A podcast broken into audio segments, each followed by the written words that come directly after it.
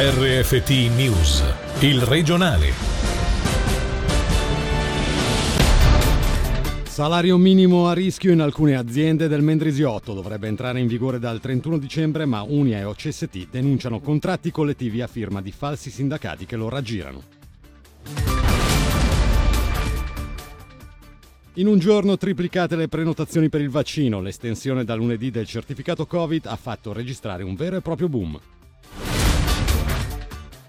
Ascona e New Orleans ancora più vicine, il 25 settembre verrà celebrato il gemellaggio che proporrà una collaborazione non solo a livello musicale.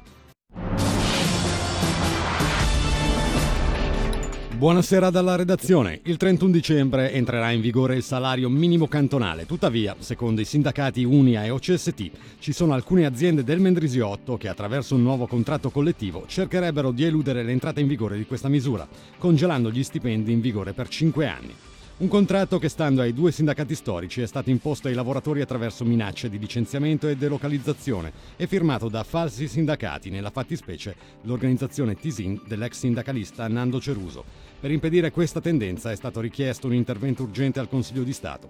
Sentiamo Vincenzo Cicero, responsabile del settore industria di Unia Ticino e Moesa ci sono delle aziende, sono state delle contrattazioni collettive che sono state rivolte ad adeguare gradualmente questo salario, adeguarsi all'introduzione del salario minimo cantonale, mentre ci sono altre aziende, la cordata che è capitanata dall'avvocato dell'OGU ha fatto ricorso al Tribunale federale, quindi cercando di rallentare o impedire l'entrata in vigore del contratto collettivo, che adesso si è inventata questo stratagemma sfruttando un pertugio della legge che tra l'altro noi avevamo a suo tempo denunciato, siglando dei contratti collettivi che di fatto eludono eh, l'entrata entrata in vigore del salario minimo, eh, che vengono firmati da pseudo sindacati, perché TISIN non è un sindacato, e associazioni padronali fantasma che è Ticino Manufacturing, che nessuno riesce a trovarla né nel registro di commercio né da nessun'altra parte. Le dichiarazioni che sono emerse oggi da parte del DFE sono assolutamente scandalose, loro rimandano a decisioni di tribunali e così via, sappiamo benissimo quali sono i tempi dei tribunali, non a caso questa corretta dei padroni sta ancora aspettando l'esito dell'istanza che hanno promosso al Tribunale federale, qua non bisogna che un giudice si esprima ma su quella che era la volontà chiara di questo disegno di legge, che era quello di introdurre un salario che permettesse di evitare il dumping salariale. Non è un problema giuridico se alcune imprese cercano di eludere questo dispositivo legale, è un problema politico. Il governo deve intervenire immediatamente, deve annullare questi contratti e se necessario modificare la legge. Il motivo per il quale noi stiamo denunciando quello che sta succedendo è che il rischio è che questi casi facciano scuola.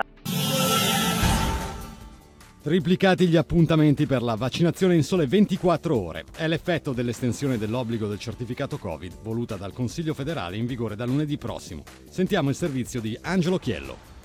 Impossibile stabilire se si sia trattato finora di pigrizia, di incertezza o di un semplice calcolo costi-benefici per affrontare il proprio ritmo quotidiano, ma ciò che è certo è che la decisione del Consiglio federale di introdurre l'obbligatorietà del Covid Pass a partire da lunedì per accedere all'interno di numerose strutture per lo svago e il tempo libero come bar, ristoranti, cinema e palestre, nel nostro cantone in sole 24 ore abbiamo assistito ad un vero e proprio boom di prenotazioni per il vaccino. Come confermato alla CDT Online da Ryan Pedevilla, se la media estiva giornaliera finora era di circa circa 250 richieste, in un solo giorno queste sono diventate oltre 750. Sempre il capo della sezione del militare della protezione della popolazione del Dipartimento delle Istituzioni non si è detto sorpreso, affermando c'era da aspettarselo. Nel frattempo, oltre al centro di Giubiasco e alle farmacie designate, continua il tour ticinese del furgone per le vaccinazioni on the road che oggi era presente a Locarno. Le prossime tappe sono domani dalle 12 alle 19 all'ex Palazzo Comunale di Verscio, sabato ai centri commerciali di Sant'Antonino, Torino dalle 10 alle 17 e domenica con lo stesso orario in centro a Bellinzona.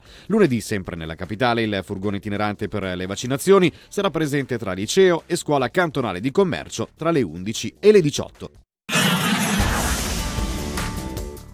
Fiorenzo Dadò rimane al vertice del PPD, il comitato cantonale riunitosi ieri sera a Sant'Antonino lo ha rieletto per acclamazione, confermando pure i due vicepresidenti Giorgio Fonio e Marco Passalia. Allora è stato riconosciuto, scrive il Partito Popolare Democratico in una nota ufficiale, il grande impegno per l'attività svolta negli ultimi quattro anni, caratterizzati da azioni concrete e iniziative coerenti con il programma del partito. Migliorare l'accesso al mercato italiano per le banche ticinesi e lavorare sulla sostenibilità sono due temi prioritari emersi durante l'assemblea annuale ordinaria dell'Associazione Bancaria Ticinese che si è tenuta oggi. Il settore bancario ha inoltre avuto un ruolo fondamentale nella gestione della pandemia, dimostrando una buona solidità economica in Svizzera e in Ticino. Sentiamo il direttore dell'ABT, Franco Citterio. Ma I temi principali che abbiamo voluto affrontare oggi sono quelli in prospettiva futura di un migliorato accesso al mercato italiano che per le nostre banche ticinesi è un aspetto fondamentale, questo è un aspetto diciamo più politico-diplomatico e mentre l'altro aspetto che dipende fondamentalmente più invece da un atteggiamento verso i mercati e verso la clientela è quella della sostenibilità. Due aspetti, due trend importanti che migliorerebbero sicuramente le prospettive del nostro settore. È stata un banco di prova importante, la pandemia con tutti i suoi risvolti negativi ha almeno però dimostrato che in Svizzera e anche in Ticino l'economia ha sopportato bene questa crisi e le stesse banche nei propri rapporti con le imprese, concedendo questi crediti Covid garantiti dalla Confederazione, ha rappresentato una fonte di sicurezza su quale hanno potuto appoggiarsi le imprese. Quindi per noi è stato un banco di prova per capire per dimostrare come il settore bancario è importante per il funzionamento di un'economia. Nel corso dell'Assemblea Generale dell'Associazione Bancaria Ticinese all'AC di Lugano è stato presentato il primo studio in Ticino sulla sostenibilità del settore. L'ABT infatti ha sottolineato come da diversi anni la piazza finanziaria svizzera stia attraversando una fase di cambiamento, portando gli istituti di credito a considerare nelle loro attività anche aspetti ambientali e sociali e non solo economici. Tra gli obiettivi, individuare il posizionamento delle banche ticinesi in relazione agli investimenti sostenibili, tema che abbiamo toccato con la docente e ricercatrice senior SUPSI Jenny Assi. Abbiamo eh, una grande necessità in questo periodo storico delle competenze e delle conoscenze del settore bancario rispetto al mondo economico, soprattutto se vogliamo raggiungere l'obiettivo eh, delle zero emissioni nette di gas eh, effetto serra entro il 2050. Quindi abbiamo bisogno del contributo delle banche per poter orientare gli investimenti verso quelle aziende sostenibili e che nei prossimi anni metteranno a disposizione le tecnologie e le soluzioni soluzioni per raggiungere questo importante obiettivo. Presentata la piattaforma sportinforma.ch, il nuovo portale di prevenzione nello sport giovanile. L'iniziativa promossa da DSS ed EX offre pacchetti di formazione, consulenza e accompagnamento rivolti a tutti gli adulti impegnati in attività sportive che coinvolgono i giovani. Lo strumento vuole essere utile per rispondere alle problematiche principali che caratterizzano la vita dei bambini e dei giovani.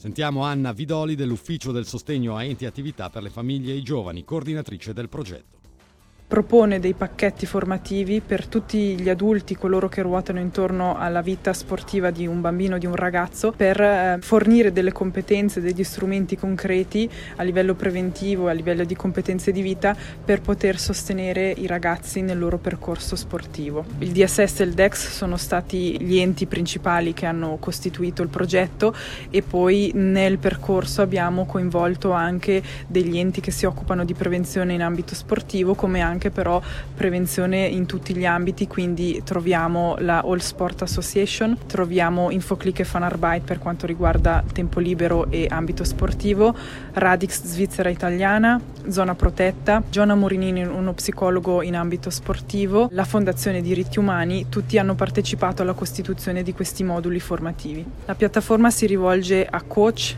GS, monitori, federazioni sportive, società sportive, è richiesto un contributo del 25% che corrisponde a 400 franchi. L'obiettivo è che un, il costo non sia un ostacolo alla partecipazione delle federazioni sportive a questi pacchetti formativi. Ora le altre notizie in meno di 60 secondi con Michele Sedili.